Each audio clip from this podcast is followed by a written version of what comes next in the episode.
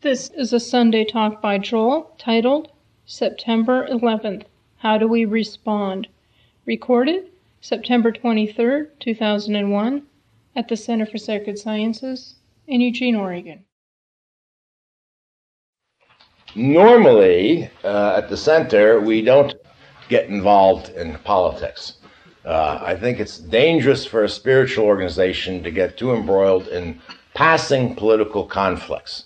A genuine spiritual organization has a different mission, a different goal, and that's a long range education of humanity. And history has shown us when religious organizations have uh, become subordinate to local political goals or political movements, they're very easily corrupted. And uh, sometimes then they turn out to be, uh, you know, part of the problem and not part of the solution. So we try to avoid uh, getting embroiled in passing political conflicts. And uh, we don't have any particular political persuasion here, and everybody's welcome. If you're a Democrat, Republican, Libertarian, whatever, and we want everybody to feel welcome no matter what your politics are, uh, up to a point. If you're a Nazi, we have to talk about that. But, uh, however, uh, political organizations can't uh, stand completely above politics. Politics is part of life. And especially in times of great crisis, it becomes, uh, uh, I think, the duty to address it, not just pretend that it's not happening. And I think we are now uh, in a time, or potentially in a time, of great crisis. So let's just take a quick review of events. On September 11th, uh, 2001, there was an attack on the Twin Towers of the World Trade Center in New York and the Pentagon. Our government has subsequently uh, named Osama bin Laden, who is a uh, known Muslim uh, extremist, I think it's fair to say, as the prime suspect, and perhaps others. Uh, that's the government's point of view, anyway, right now. And there's every indication that there's going to be retaliatory military action soon. And we don't know what the scope of that would be, and we certainly cannot foresee the consequences. And very often, situations like this, these things spin out of control, and there are unforeseen consequences that actually nobody wanted. So we live in a, right now in a very volatile and perilous time. It may not uh, end in a, a big disaster, but we just don't know what's going to happen. So I think there are two questions for us now, as spiritual seekers, as spiritual people, first of all, what can we learn from this? Anytime there's a crisis, anytime there's adversity in something, uh, there's something to be learned from. And then the second question is, how are we as spiritual seekers going to respond to this? So I thought we'd just throw it open to a general discussion I would like to keep it limited from to try to try to limit it from a spiritual point of view. In other words, not get into a big political battle between whether Bush is doing a good job or not or whatever, and and keep it concrete and individual. What can we actually do ourselves, not what other people should be doing? So let's uh, let's just throw it open, and then um, after a while, I will tell you what I did. So does anybody want to uh, talk about this? Yes. Well, it's somewhat related. I think the key thing for me is how I feel about it, and what's touched me is we've we've seen terrorist activities around the world for many years. And one of the things that struck me most deeply is I have a deeper compassion for people in other countries who have suffered things like this for many years. I mean, it, it wasn't just there in a newspaper someplace overseas, it strikes home. And I don't know where this compassion is going to lead, but I don't feel as uh, um, as isolated as, as the United States. I think Peggy's little sign of uh, one world indivisible is the kind of attitude I want to really bring home to my heart. So that's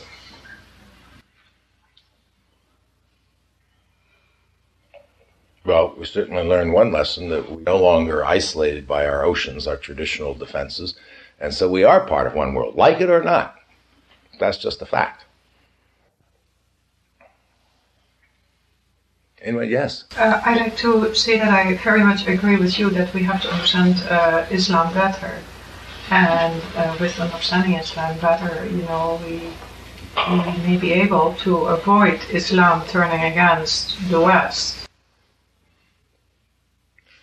I think that's very true. And I want to say something about this because um, uh, I've uh, made an effort over the last few years to understand Islam better myself.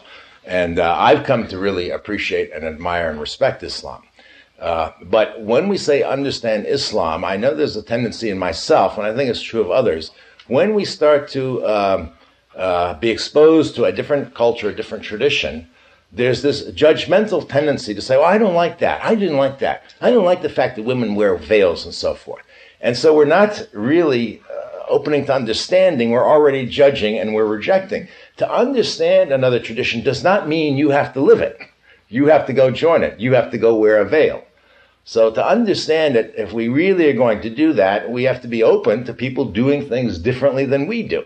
And we might not want to do that. But that doesn't mean that we have to condemn them or in any sense be their enemies. We have to be cognizant of that. And I think very careful when we uh, learn. We really have to suspend our judgment, not throw it out the window, but suspend it. Yes? Um, I absolutely agree with you. But I think we can also make the mistake of becoming a of being so politically correct that we become apologists for certain things. I think we absolutely have to be clear what is going on with Islam. Neither having a romantic ideal because we want to be good, open hearted liberals, nor being, you know, uh, totally prejudiced. So we have to be, we must have absolute clarity, and that's what I feel is missing. Um, and I just wanted to say what you you said you wanted to say what people are doing in terms of their spiritual practice. Well, I'd already been doing a lot of spiritual practice on negative emo- emotions, so I just simply continued that when, when the shock and horror um, of the first week, I'd say, and just trying to be be there with that shock and horror, horror and practice that and now the shock and horror has turned more to anger, um, tremendous anger, not only against what has happened, but against people who, um, quite frankly, have different political viewpoints mm-hmm. to me, for me. And now, again, to try to practice with that. I don't know what else to do. I think that's a really good point about the clarity, and I think it's particularly important when it comes down to interpersonal relations. And I lived through an era of um, uh, racial prejudice, and then the civil rights movement, and then what we used to call white liberal guilt. And uh, you know, to me, it comes down to finally uh, the, the to be free of prejudice means you're free not to like someone. you, you, know, don't care what color they are, religion, you just don't like that person, and you don't. You're not confused about why you don't like them. You don't like them because they're stingy or insulting or something else. There's nothing to do with you know so when we get to that point where we can treat each other just as human beings, and we may not like, you know, compassion and love doesn't mean you have to like somebody. It's very interesting. You can dislike somebody and still have love and compassion for them. Uh, so I, I, appreciate that, what you said. Yeah. Uh, I remember about the third day um, after the disaster, and I was watching television, and, and a reporter came up to a woman who had lost her fiance in the in the tower, and he was interviewing her about her reactions and feelings, and uh, he expected there was a lot of talk of retaliation at the time, and he kind of expected her to agree with all of that, and she said that uh, her fiance was completely committed to peace, and that his whole life was an expression of peace and that even though he had died, he would not want someone else to kill somebody else because he had died. And uh, so the reporter was very surprised and said, You mean you just want to turn another cheek? and uh, she said, No, but uh, he, he's committed to a world community and to dialogue and to talking, uh, to looking into the hearts of of what is going on and to acting from that standpoint of understanding instead of um, retaliation and and that I, I always go to that uh, woman's response in her own personal grief. Thank and you. she yeah. said she was also committed to that. This is a time of testing, isn't it? With what we really believe. Megan. Um, as far as spiritual practice, I was completely overwhelmed, of course, watching TV until I did Tonglen. And then I was just completely overwhelmed. I thought I was overwhelmed before, but for hours I just sat there and cried. I mean, tears just flowed down my face. And, and uh, when I finally came out of it, I was like, I didn't really know what to do. I mean, there seemed to be something I needed to do, you know. Well, I went to bed and I woke up and I had this vision of someone throwing a pebble in a pond, you know, and, and the pebble was kindness and kindness radiates out from the pebble in little ripples. So I had this idea of, of writing a, a love note. And and hopefully people can take copies of that note and pass it on. And that will be like ripples in the pond. So this has been a perfect time to open my heart. Yes. Well, I found the two questions you have, what can you learn? And one of the things I was doing, you know, I was glued to the electronic media, just channel surfing, trying to find out all the information I could. And then I noticed all these emotions going through uh, my mind, and I, I uh, kept watching them and how they would change depending on who was talking. talking and what was happening. And then I, I, I did the Tonglen, and I just did it for days, and uh, that's why we haven't been blown up. Oh, thank you, Teresa. You've also been working on humility too, right?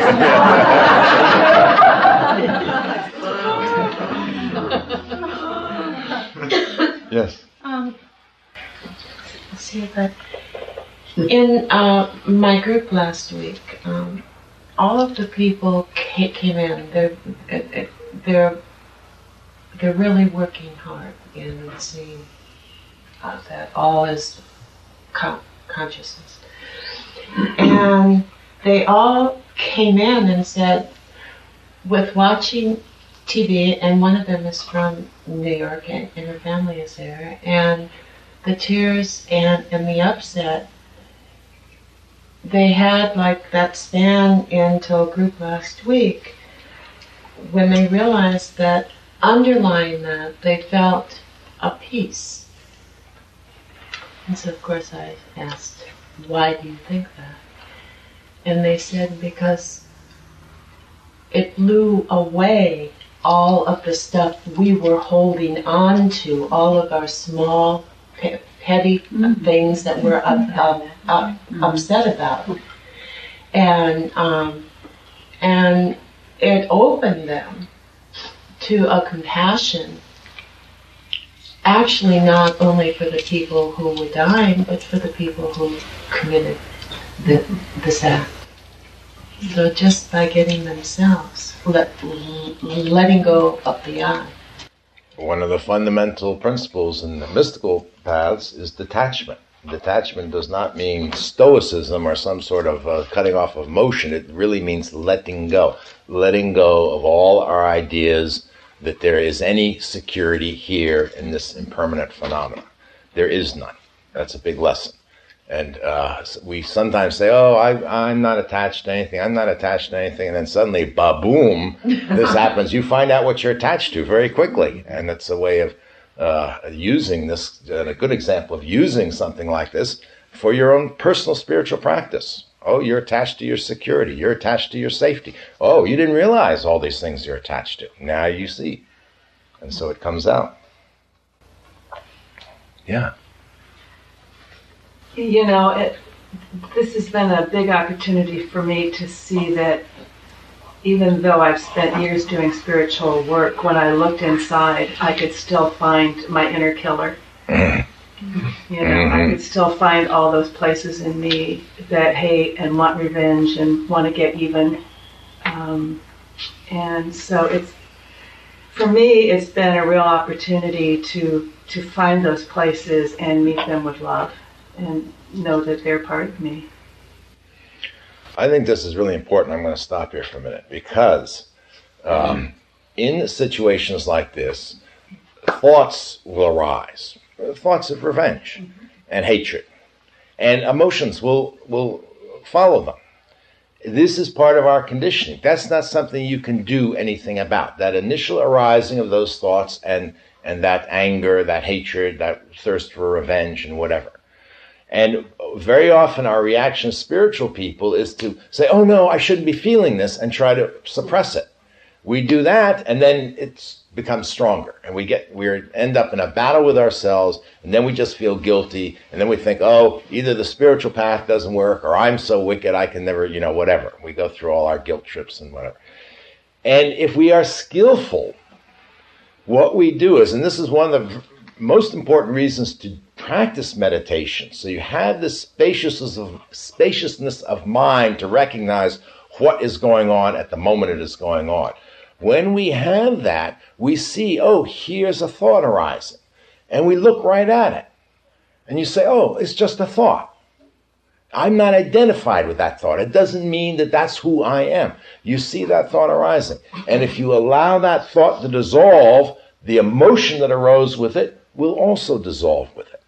If you identify with the thought and you start feeding it with another thought and another thought and another thought, pretty soon you're involved in a big story, the story of I going on in your mind. And you're working yourself up just the way you were watching some television show designed to work up your emotions. So we can, uh, the way we handle this skillfully is not to uh, pretend that we don't have these feelings, that we have these thoughts but recognize what's going on. Okay, that's that thought arising. Okay, let that thought pass. Thoughts are impermanent too. Emotions are impermanent too.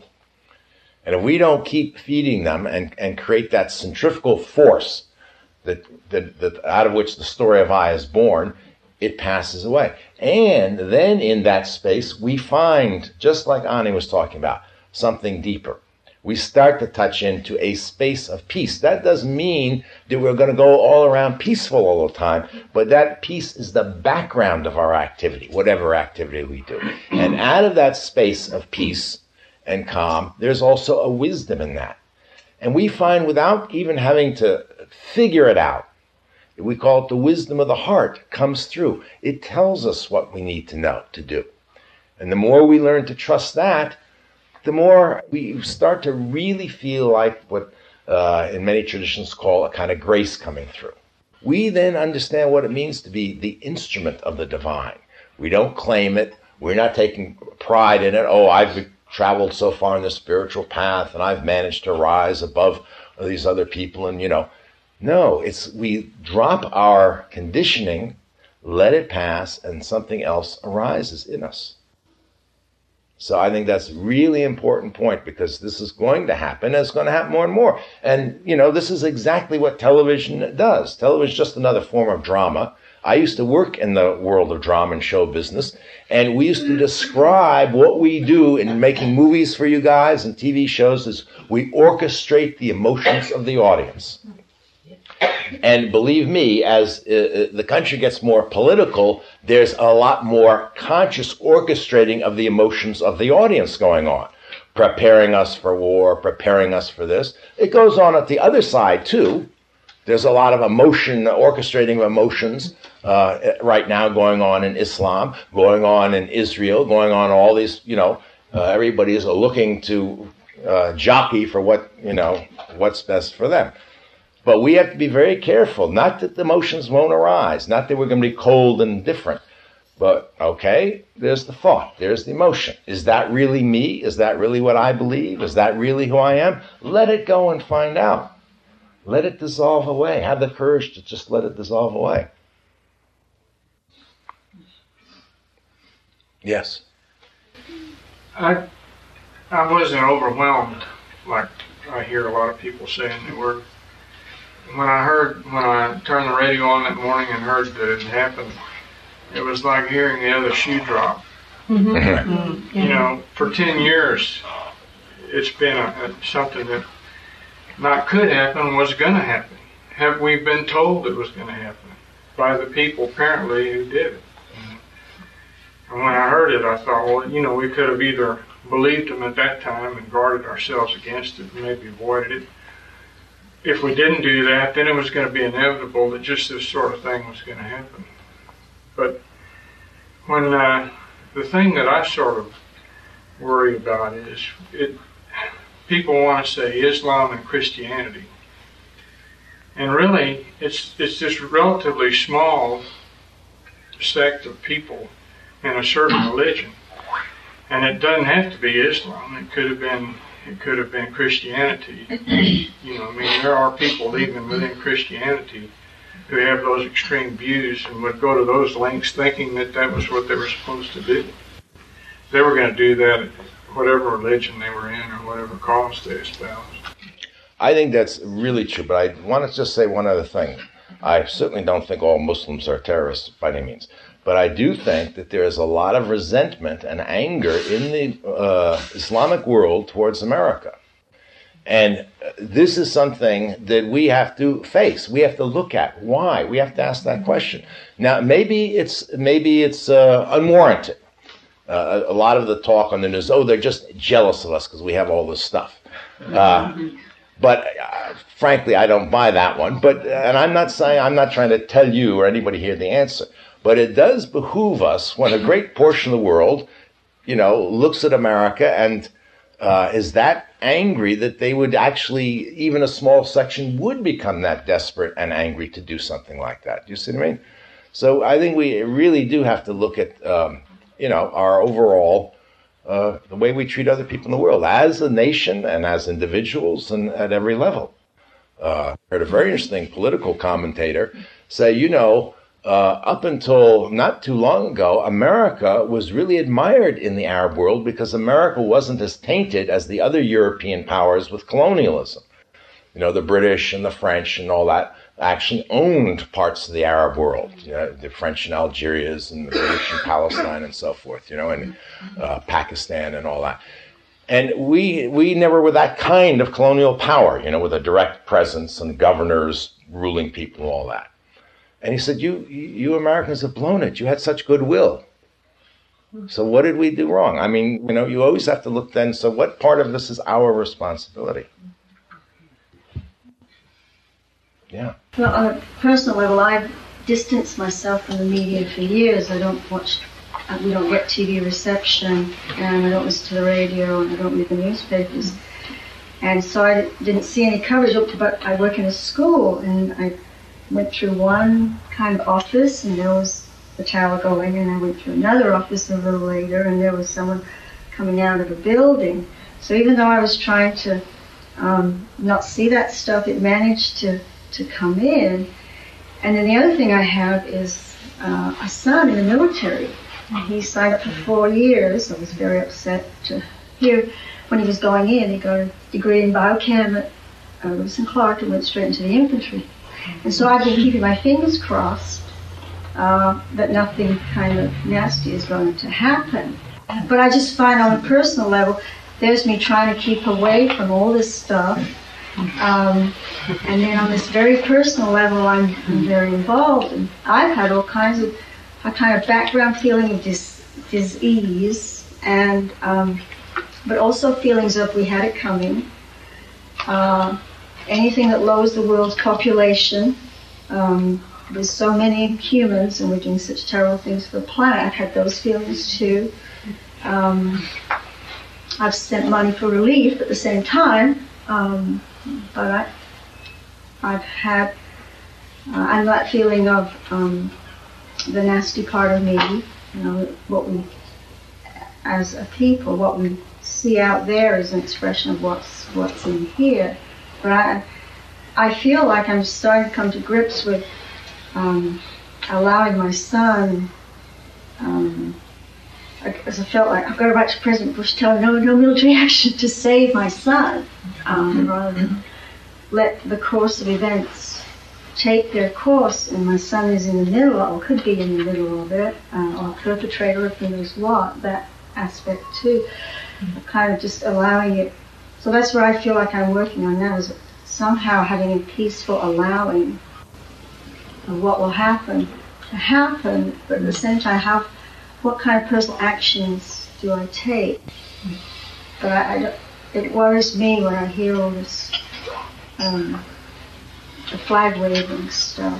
And I've been trying to get a peace flag because I work in a school and with this, know, still looking for a peace flag. And you see all these flags for Easter, and um, I think there'd be a peace flag, uh, not a peace flag, an earth flag. I don't know why I call it peace flag. The one earth flag, Right. on a flag, just the whole earth in space. I, I, I did want to say one thing about this. You know, basically, with a, a few exceptions, I think human beings want peace. I mean, there are times young men get bored and the war seems exciting and so forth. Uh, they just need a little taste of it and they want peace again, most of them. Uh, but we cannot have peace without justice.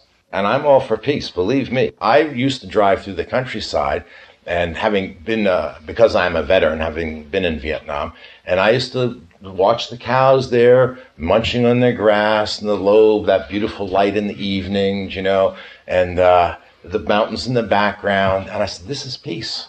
This is peace. And I have appreciation from it. I mean, an active appreciation. And sometimes, if some of you remember, I've said to you, you don't appreciate peace here, see, because that's all you know. Then something like this happens. Oh, you long to drive through the countryside and just look at the cows munching. That that's you know, it may not be exciting, but it's it's peace. But that cannot be without justice. It just cannot be. This is the struggle of humanity. It's not like we're going to have you know the perfect justice. I mean, everybody's idea of justice is a little different and so forth. But we, I think we have to just be really aware of that. In fact, I'm going to take this as an opportunity to, segue into some uh, remarks, and I'm going to. Uh, this has been a really great discussion. We can talk more too, and I want you to interrupt me and ask me questions or comment on something. And I'm actually going to cut this rather short. I prepared something longer here, but uh, what I did is thought immediately of the Bhagavad Gita when this happened. Because the Bhagavad Gita, for those who don't know it, is, is probably the most popular uh, spiritual book, scripture, if you like, or whatever, in India. It's not part of the actually the Vedas and all that, but the common people read the Bhagavad Gita. It was the book that Gandhi read every day of his life, for instance. And the Bhagavad Gita is very ancient. It's actually a chapter in a larger work called the Mahabharata, which is a big epic, something like Homer's epic, you know. So it goes back uh, at least 2,000 years, and it was probably an oral tradition beyond that, so we don't really know how far back in time it goes. But it's couched in a drama, a story, the teaching. And it begins with a prince named Arjuna. And uh, the, he's uh, faced with a, a, this great crisis, like we are. And the background is he is part of one side of a family, the Pandus, who are the rightful heirs to this kingdom. And there's another branch or clan of the family called the uh, Kauravas, and they are evil. I mean, given the context of the story. And they've usurped the throne and they've taken over, so there's going to be this civil war. So the two sides of the family are drawn up for battle. They're battle lines. And Arjuna rides out between the lines in his chariot with his charioteer, whose name is Krishna. But Krishna is actually a divine incarnation. He's God in, in form. And Arjuna, he looks out and he says, he's looking at friends, family, kinsmen, uh, teachers, uh, brothers. Uh, you know, these, this is a family feud. And he looks over and he says, This is awful. He says, I don't want to fight this fight. What would, even if we won, what would be the glory of it? So what? We'd kill these people, but how could we ever enjoy our victory? And he goes on and on about this. And finally, he's, he's a great bowman. He throws down his bow and he says, I, I can't fight. He says, I'm, I'm just, uh, my heart's not in it. He's fallen to total despair and dejection. So then Krishna turns to him. Now, Krishna is speaking as the divine incarnation. And let me read you this because it's interesting what he says. It's kind of surprising. He says, Whence this lifeless dejection, Arjuna? In this hour, the hour of trial. Strong men know not despair, Arjuna, for this wins neither heaven nor earth. Fall not into degrading weakness, for this becomes not a man. Throw off this ignoble discouragement and arise like fire that burns all before it. He's telling Arjuna, stop this wallowing in this self pity, this tendency to withdraw. You mentioned, like, you know, uh, we don't want to deal with this world. It's too much, it's too awful. Uh, and then uh, Arjuna asks him to, well, show me the way. He turns to Krishna. He says, teach me. What, what should I do? And then the first thing Krishna does is try to put the whole thing in perspective. And he says, We all have been for all time, I and thou and those kings of men, and we shall all be for all time, we all forever and ever. Interwoven in his creation, the Spirit is beyond destruction. No one can bring to an end the Spirit which is everlasting. For beyond time he dwells in these bodies, though these bodies have an end in their time, but he remains immeasurable, immortal. The eternal in man cannot kill, the internal in man cannot die. For the death of what cannot die, cease thou to sorrow. Now that sounds like a strong thing to say. I mean, really, nobody's being born and no one's dying. But this is the testimony of the mystics of all traditions. In truth, there is no one being born and being dying. In truth, these are just forms of consciousness. And consciousness itself isn't born, isn't die, it doesn't die. It's, it's not that it goes on and on in time, it's eternal, it's beyond even time. Even time itself arises in consciousness. So why does he start this way? You know, here's Krishna's crushed in sorrow, despair, agony, and so forth. And, and uh, I mean, sorry, Arjuna is. And Krishna sounds like he's saying, well, don't worry about it, boy. you know, it doesn't matter. But that's not what he's doing. He's putting this in perspective. And we need that perspective. Otherwise, we will be overwhelmed with despair and sorrow. And this is a very uh, um, uh, a very valuable thing to remember, and if you have a practice, to come back to. This is exactly what Etty Hillesum did in the concentration camp. And here's what she says You know, if you don't have the inner strength while you're here to understand that all outer appearances are a passing show, as nothing beside that great splendor inside us, then things can look pretty black indeed. So even in the midst of a concentration camp, she was in touch with that, that which cannot be killed, just what Arjuna talked about, with that which is eternal in us. And if you are in touch with that, that gives a perspective. That doesn't mean that nothing matters or anything like that. But this is our first remedy against despair, this truth. And then Krishna uh, the next thing he does, he tells Arjuna, it's, it's, not that this world is all meaningless just because no one is truly being born and truly dying. Quite the contrary. Again, he says something surprising. He tells him he's got to do his worldly duty. He says, Think of your duty and do not hesitate. There is nothing better for a warrior than to fight a just war. Whoa. This is a spiritual teaching. This is a mystical teaching. You know, uh, often people think that mystics counsel a, re- a, rejection of life, a withdrawal of life. Life is evil, life is bad. Uh, you know, we should pull away from it. We should uh, go out and live in a cave. I mean, that is a, a legitimate choice. If you've chosen to be an external renunciate, uh, then you are absolved of worldly duties. That means to be an external renunciate, you don't have family obligations, you don't have wealth, you don't have all those things. You're devoting your whole life to the the uh, technology, you might say, of meditation and so forth. And it is a valuable thing, and it's good to have people in society who do that. But everybody can't do that. And so, if that's not your path, and you are in the world, then you have responsibilities and duties in the world. But Krishna goes on to say, "Do thy work free from selfish desire. Be not moved in success or failure." So he's saying, yes, do your duty in the world, but not out of self centered desire and not out of attachment to results. He says, Set thy heart on thy work, but never on its reward. Work not for reward, but never cease to do thy work. So he's now giving us instructions of how we can walk a spiritual path fully engaged in the world. And that's one of the great things about the Bhagavad Gita and why it's still relevant today, particularly for us. Because many of these books are written for renunciates, external renunciates. They're written for monastics, monks, nuns, and so forth. The Bhagavad Gita is written for a warrior. And in that case, a physical warrior.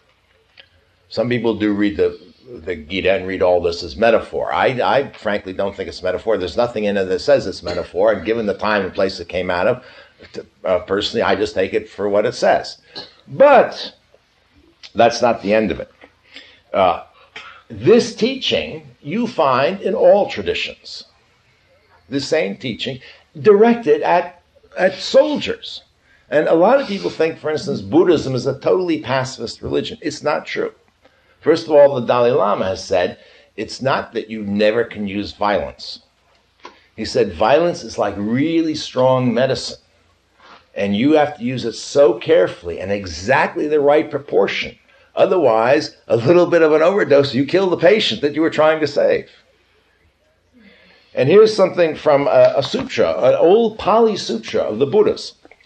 And a soldier named Sima asked the Buddha does he forbid all resisting of, of evil, of aggression?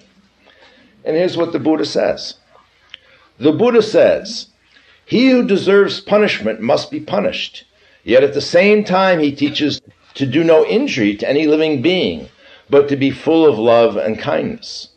These injunctions are not contradictory. For whosoever must be punished for the crimes which he has committed suffers his injury not through the ill will of the judge, but on account of his own evil doing. The Buddha teaches that all warfare in which man tries to slay his brother is lamentable, but he does not teach that those who go to war in a righteous cause, after having exhausted all means to preserve the peace, are blameworthy. He must be blamed who is the cause of war. The Buddha teaches a complete surrender of self but he does not teach a surrender of anything to those powers that are evil. Struggle must be, for all life is a struggle of some kind.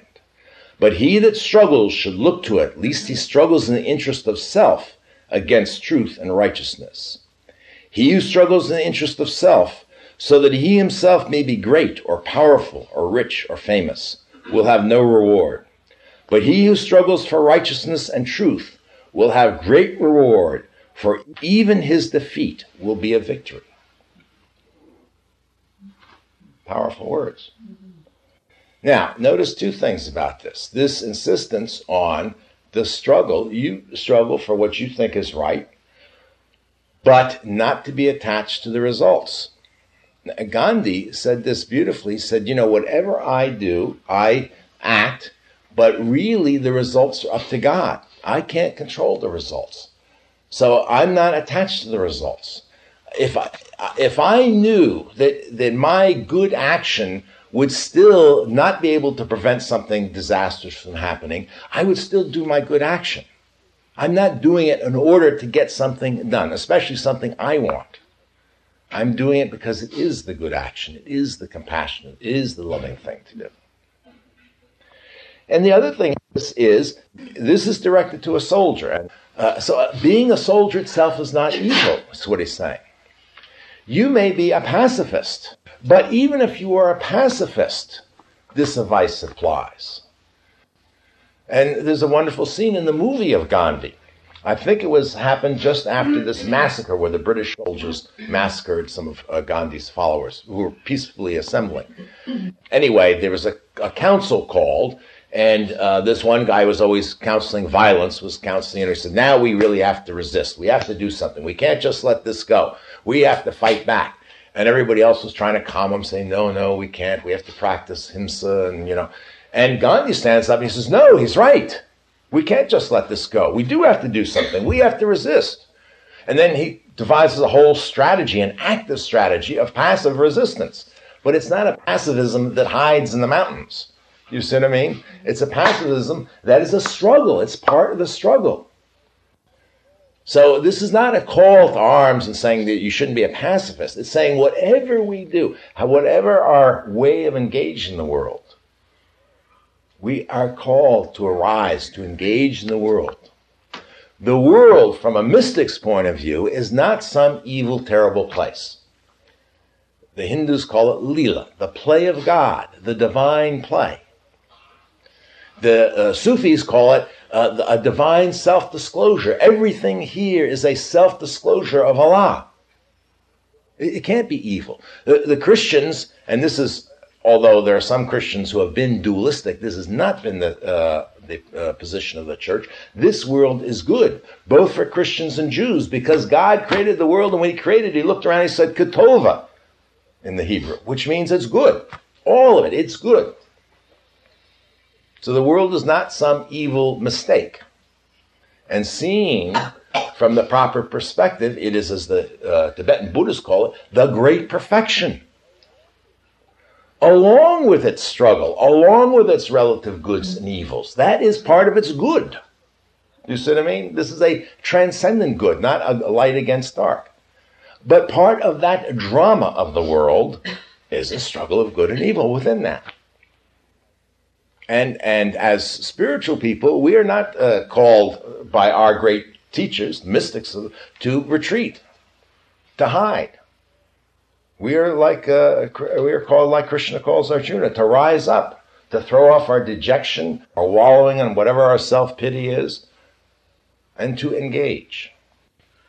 So that is really the, the first and most important thing here. And then to engage without looking at our own selfish uh, uh, wants and needs and so forth. And as the way my teacher put it, I think it's a very good way of putting it. Start to look to the good of the whole. What's the good of the whole? And the good of the whole is not just your good, but the good of you and your neighbors, and then the good of your community, and then the good of your country, and then the good of the community, uh, the world community at large. One world, because that's what it is now. Like it or not, this is, if anything, this is what this has shown us. We cannot retreat from the world.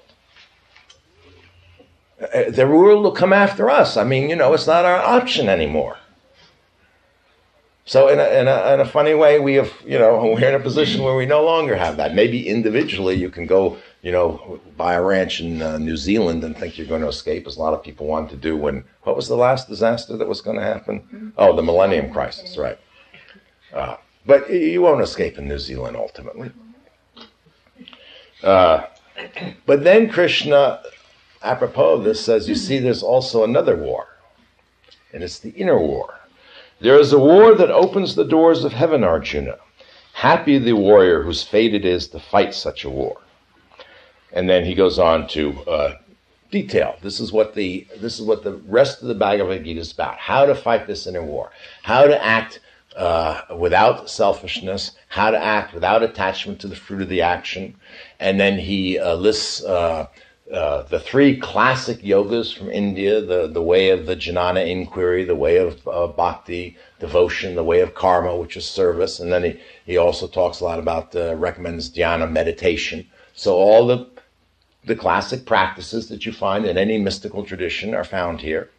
Uh, and this, the whole rest of the teaching is really about that. I mean, the whole rest of the book is about this teaching, how you actually can engage fully in the world and still have your practice. And we find the same thing in other traditions. The Buddha says, one may conquer a million men in a single battle. However, the greatest and best warrior conquers himself. Rumi, great Sufi poet, writes, The prophets and saints do not avoid spiritual combat. The first spiritual combat they undertake in their quest is the killing of the ego and the abandonment of personal wishes and desires. This is the greater holy war and I don't know what the original, I can't read the original Arabic, but I would bet you any amount of money that's jihad in there. Etty Hillesum again. Here's what she says. Now, remember where she is. It's very important to remember where she is because she's much closer to our time and speaking uh, in a, a situation that is even worse than we are in at the moment. We may, of course, be sad and depressed by what is done to us. That is only human and understandable. However, our great injury is the one we inflict upon ourselves.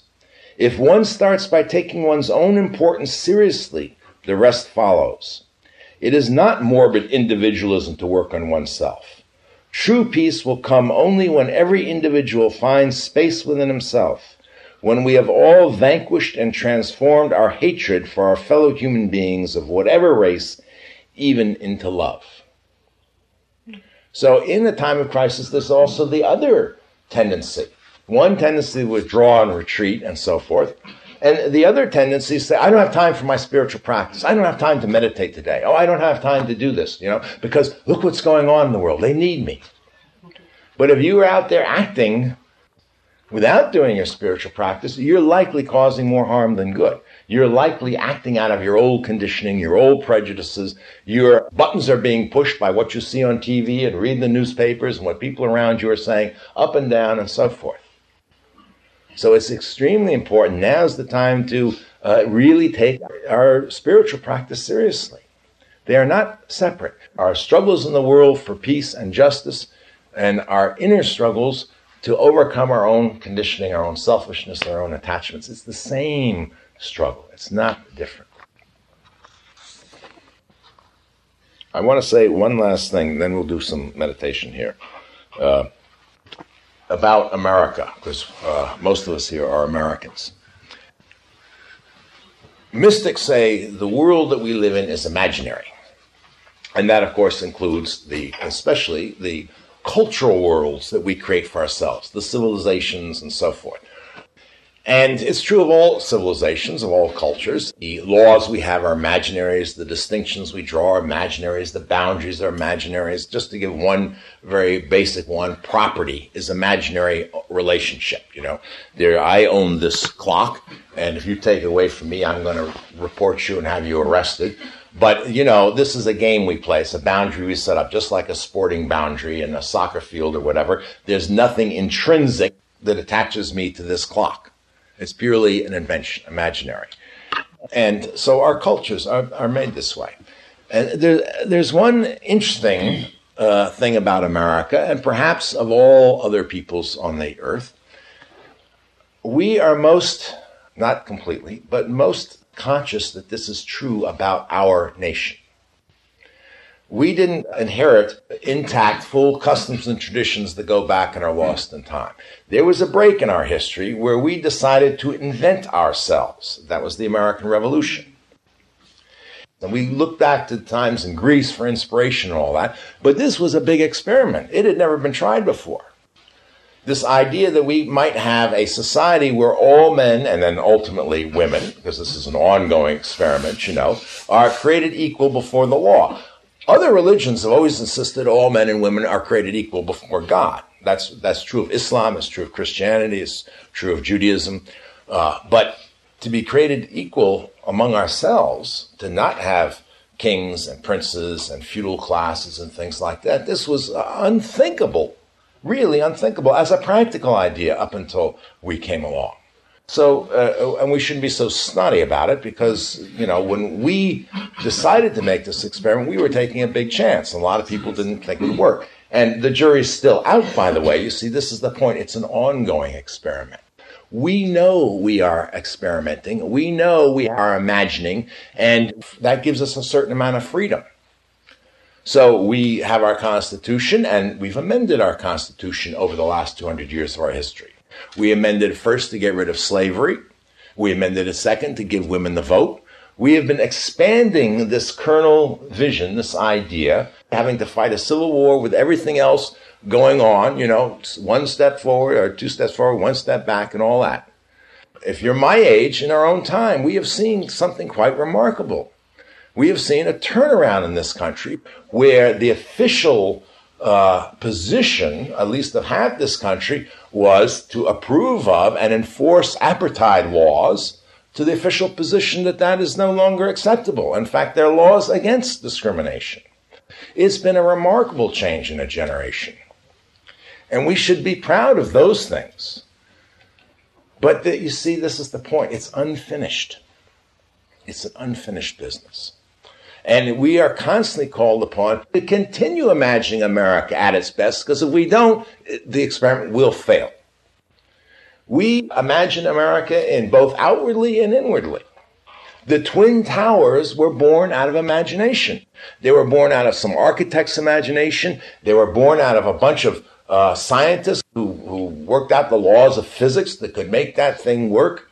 Do you know what I mean? They were born out of uh, all the, the, imaginations of the construction workers on the job when they said, well, we got to this problem. How are we going to do that? Somebody stood up and said, here's how we can fix it. All this came about because it was imagined and then it was manifested. That's the outer skin of America, our buildings and so forth. The same is true of our heart. We have to continue to imagine it and then act it out. And we have to act it out concretely. Not just say, oh, I pay lip service to it and so forth. I'm going to ask you now a question. What happens when you get on a plane next time you fly and you're sitting with uh, some people who look like Mideasterners, like Abdullah? And they're talking in Arabic because that's their native tongue. We think, oh, we're not prejudiced. We don't. That, that, that. You see, you watch what happens. No, you watch. And this isn't a scolding by any means. This is an opportunity. And it's what we uh, were talking about earlier. You're going to find your thought mind's going to say, well, gee, are these ter- terrorists? It's going to do that. It's hired to do that. That thought mind, you know, is so paranoid, anything that's threatening it, it starts thinking about. Okay, fine. And then you might feel fear arising. Okay, fine. Then if you let that keep playing, you will have the most miserable flight of your life. And if you're a spiritual seeker, not only will you have a miserable, terrified flight, you'll feel guilty about it all. they don't do anybody any good. Now, if you recognize this thought is occurring, okay, fine, it's occurring. The situation is making it occurring. It's not my thought.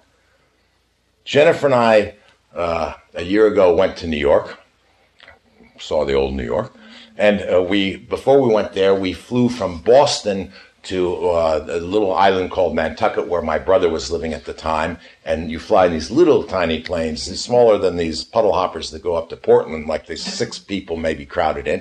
And when you check in at the counter, they ask you your weight. and uh, you know, then you start thinking about that because, first of all, uh, it's not so much of a problem for men, but women, you know, there's something in our culture about putting your true weight down. And then, you, first of all, the woman has to decide, well, am I going to lie about my weight or am I going to endanger the plane? Because these planes are so small, that if they're overweight, they crash, they don't fly. then that occurs to you, maybe some of these people are lying about their weight, and you're going to be getting on the plane with them. Then we're sitting on the bench, and we're watching the passengers come. And you see a big, oh God, oh God, I hope they're not on my plane now this is funny, and we, we should we should not lose our sense of humor in all this. But it's mirroring exactly what's going to go on getting on a plane with Mideasterners. Do you see what I mean? All these thoughts are occurring to us, and all these feelings are occurring to us, and we can't help them or those thoughts arising. We're not prejudiced against heavy people. But these thoughts are just coming, these feelings. So we could treat that with a little humor at the time. But if you watch these thoughts arise and you first of all let the thoughts go, okay, the thought arises, all right, maybe it is possible. You know, you might get struck by lightning, the plane might crash for other reasons. So, okay, then you have that feeling left, that fear.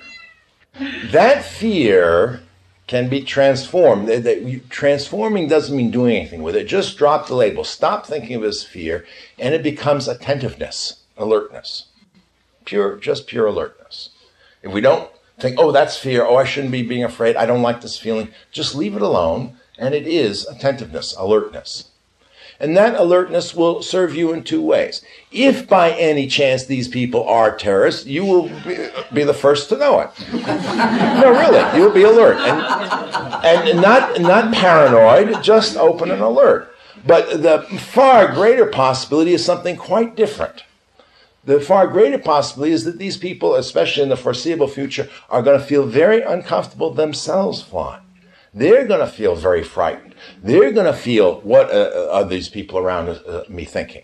Is suddenly something going to happen? Every, all the passengers are going to jump on us just because we're Mideasterners, because that's the recommending now, you know, defend the plane, you know? So if I sneeze, is somebody going to think I pulled out a knife and then I'm, we're going to be attacked? No, I'm serious. Put yourself in that position. It is probably tremendously frightening to fly if you were a Mideasterner, uh, someone of Mideastern background, or a visitor, or a student, or whatever here. So this alertness, you pick up clues to this. Oh, you realize these people are uncomfortable. Oh, you take some little measure or step to be reassuring. That doesn't mean you go over and say, I, I know you're an Arab and I don't hate you. you know, it's like uh, making a little conversation. You know, just are engaging each other at the simplest, most human ways uh, reassures and relieves people. Do you know what I mean? Oh, here's somebody just being friendly, just being ordinarily nice, just treating me like a human being. That piece puts people at ease. And you know that from your own experience. We just look into our own experience, our own suffering, you see. So you don't want to get rid of that heightened awareness, that which we read as fear. That's not the problem. You can use that for compassion. You can use that to be more sensitive to people around you. In this time, particularly people of Mideastern background. It's not white guilt or anything like that. It's, it's clear eyed seeing what is going on. So, what we read now, what we feel now as maybe fear, as uh, paranoia, as all those things, if we look closely, the reason it's uncomfortable, the reason it feels negative is centered on me.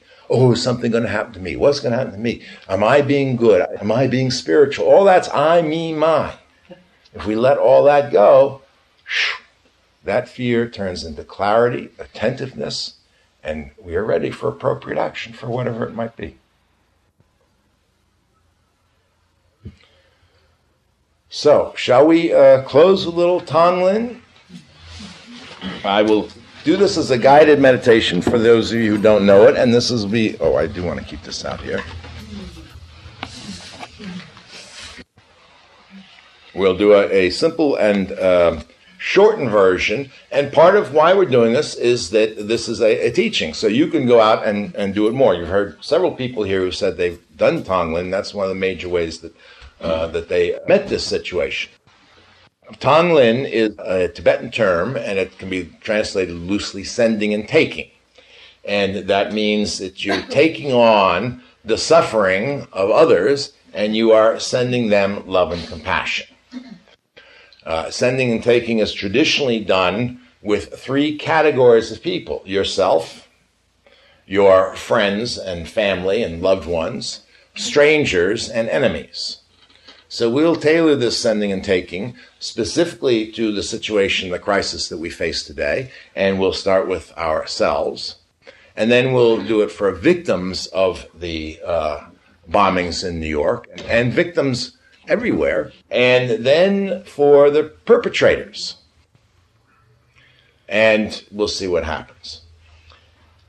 When we begin here, uh, you're going to see that I begin with leading you into a kind of spaciousness. It's very important to get as much spaciousness before you begin, so if strong emotions do arise, you aren't totally overwhelmed. If no emotion arises in this, don't worry about it. There's no right or wrong to do here. It's just making ourselves available for whatever wanna comes up, for whatever is in our heart that wanna comes up. So if you're sitting there and you've been so emotional all week and you feel like you've been a roller coaster and just nothing's coming, that's fine. Don't worry about it, okay? All right.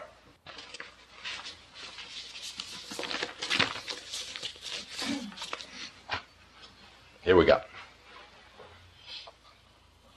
Uh, if anybody hasn't been here before, I ring the gong once to let us know we're beginning and twice to let us know when it's over.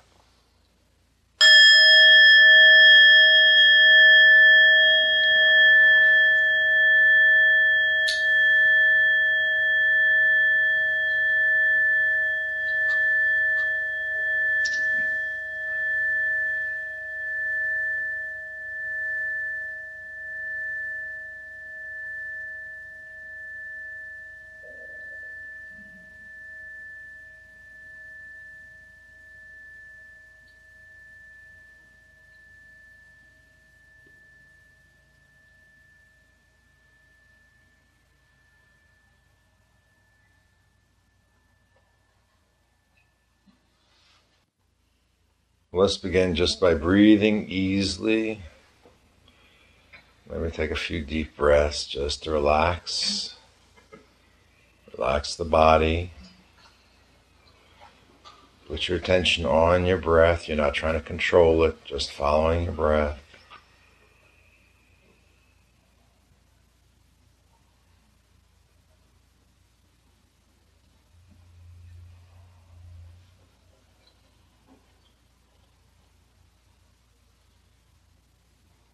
Following the breath as it goes out, turns around, comes in, goes out again.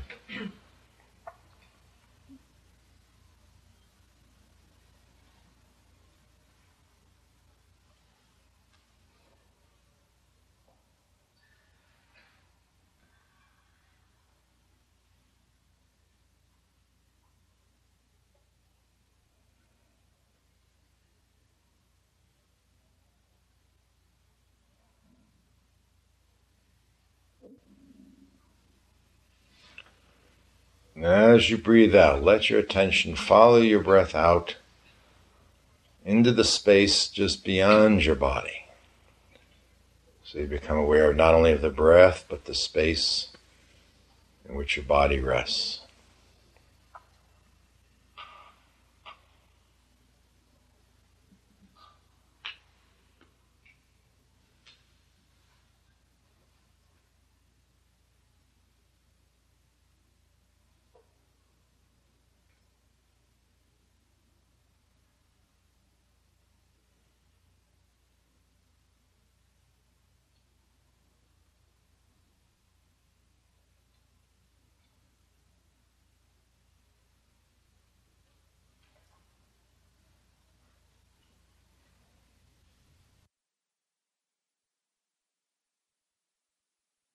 Caught up in thought.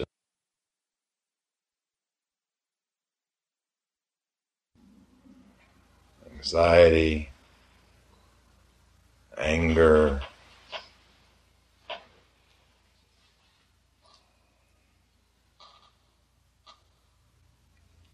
if you have to remember anything from the past week to remind yourself of how you feel, do so.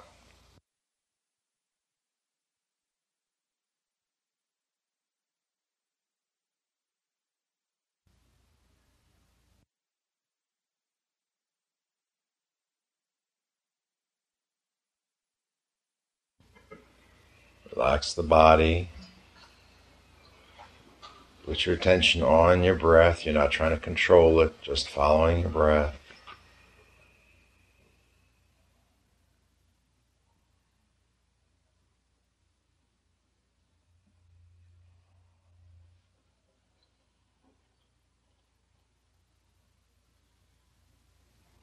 Following the breath as it goes out, turns around, comes in goes out again.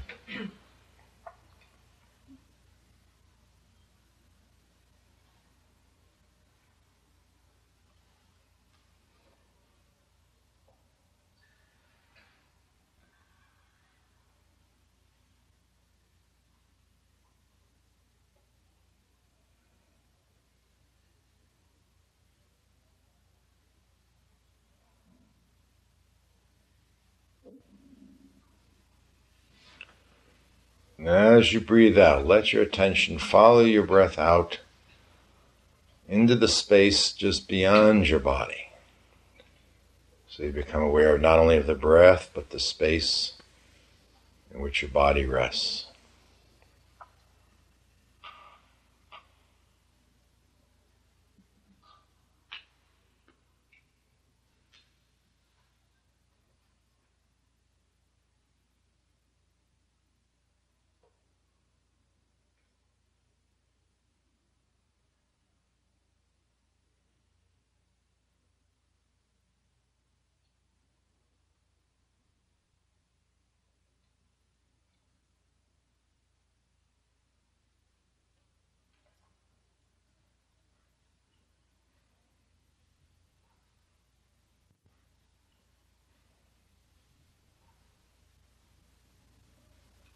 And just resting in this space, being aware of our breath, being aware of our body,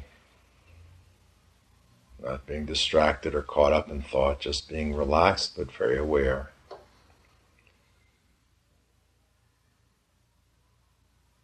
The space we're resting has no limits, no bounds, no end.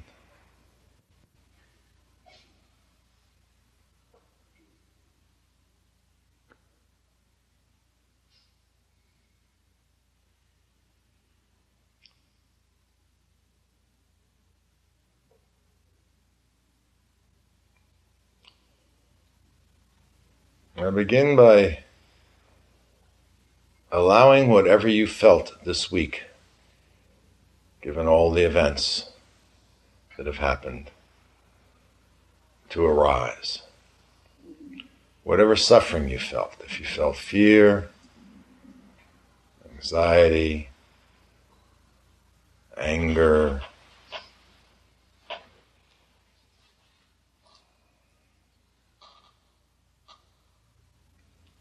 If you have to remember anything from the past week to remind yourself of how you feel, do so.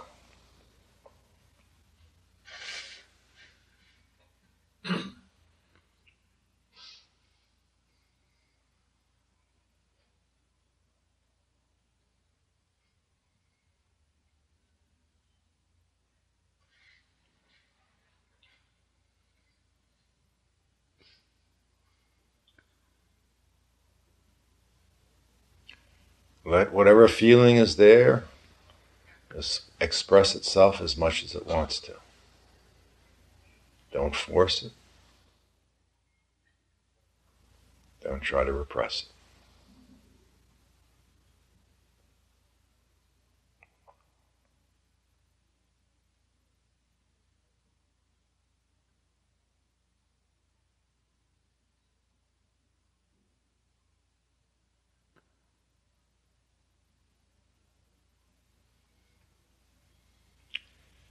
Now recognize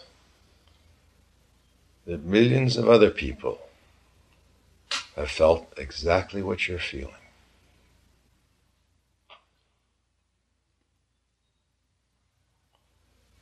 This suffering is not what divides you from humanity, it's what connects you to everyone else because everyone else has been feeling this.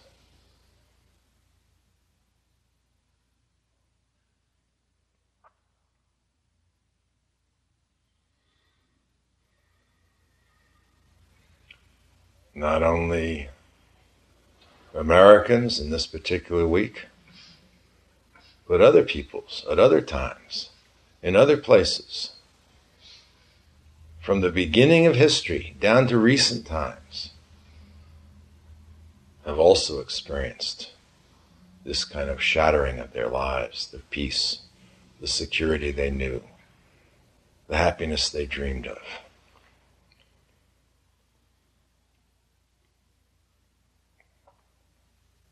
Doesn't matter if they're Palestinian or Jews or Chinese or Japanese or Africans, Europeans, South Americans.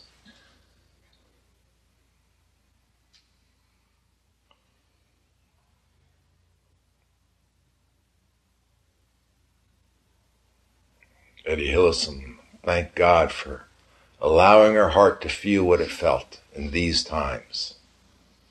And we can be thankful, be, we can be grateful that we can connect into this mystery of suffering, this one particular uh, corner of it that we Americans have not really felt before. Now we know what it feels like, just like everybody else.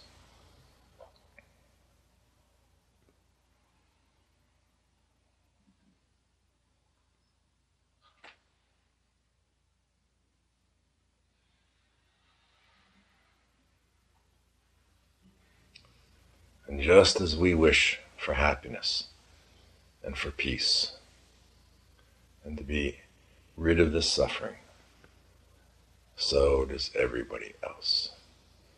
So now send out the wish, the prayer, the intention that you could relieve everyone else of this suffering.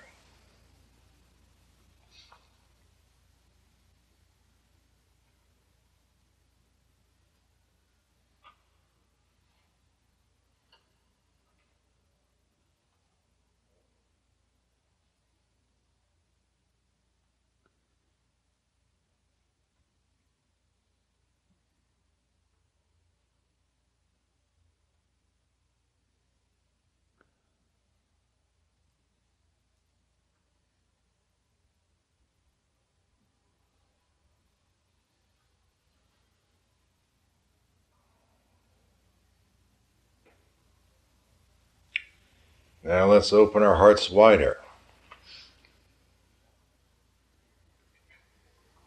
And feel what those who are more directly victimized by these events feel. Those who lost a loved one, a parent, a child, sister, brother, wife, husband, partner friend.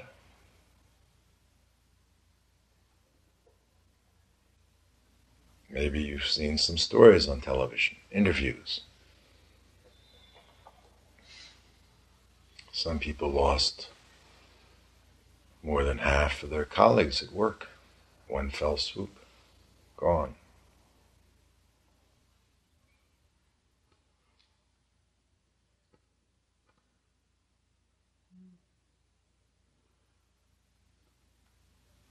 One fellow who was in one of the towers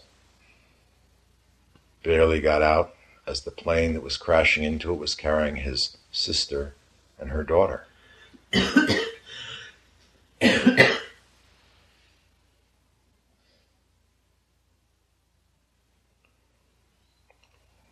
Perhaps you've lost a loved one under different circumstances. You know how it feels.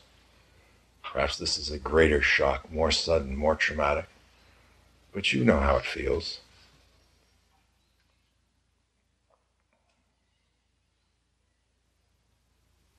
Now let's extend this, not just to Americans in this recent situation, but all peoples in all times who have lost a relative to war, to violence.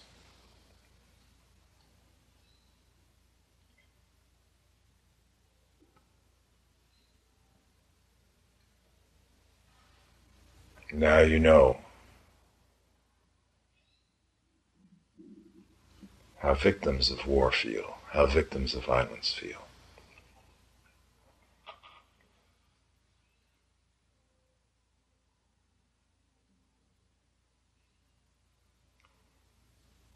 So generate a heartfelt wish, a prayer, an intention that they may be relieved of this suffering.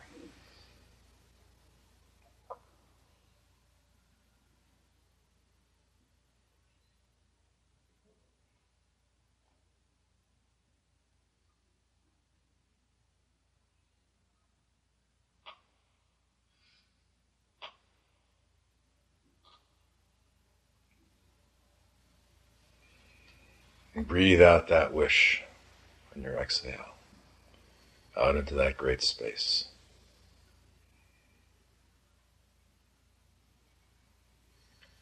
Someone mentioned earlier that even these just seemingly insignificant wishes, prayers, are like a pebble dropped in a pond, sends a ripple.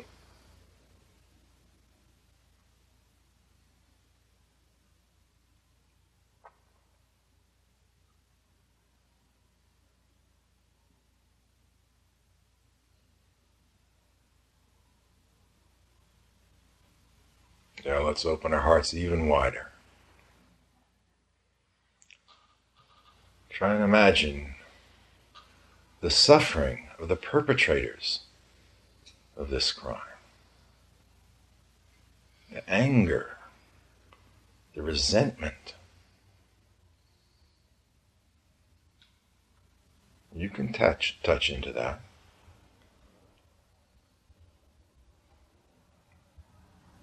We all have angers and resentments. We feel injustice has been done to us. We want revenge. We want to get even. We want to show them. We want to make, some, make somebody pay for what they did to us. How does that feel when we feel that way? That's suffering.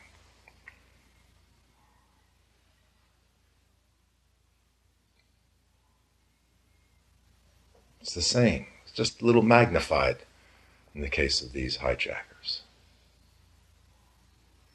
Magnified because the suffering is more intense, the anger is more intense, the resentment and bitterness is deeper.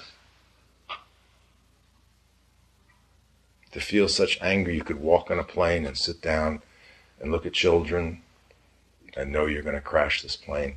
How cut off you are, how isolated you are by your suffering.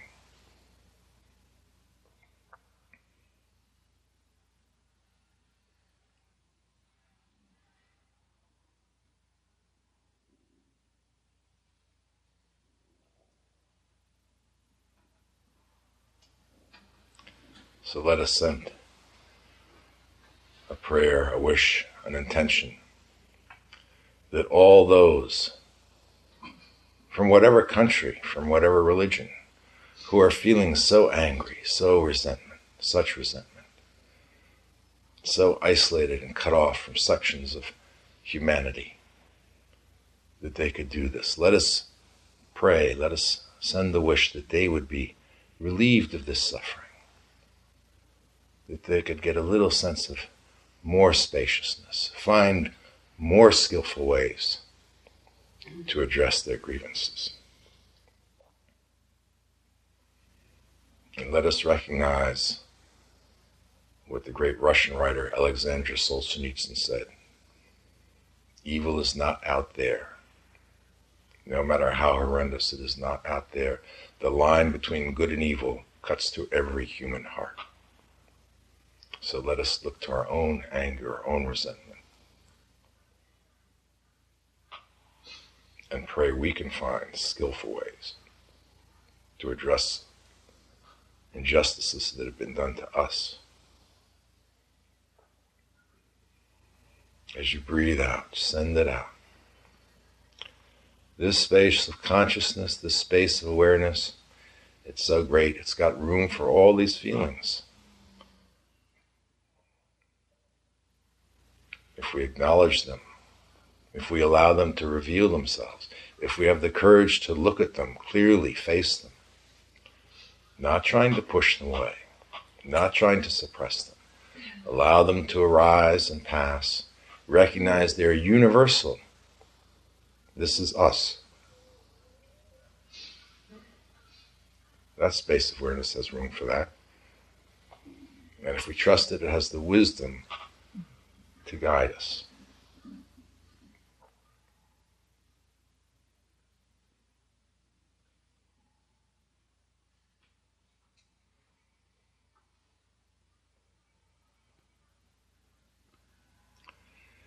May all beings be happy. May all beings be relieved of suffering. May all beings find peace.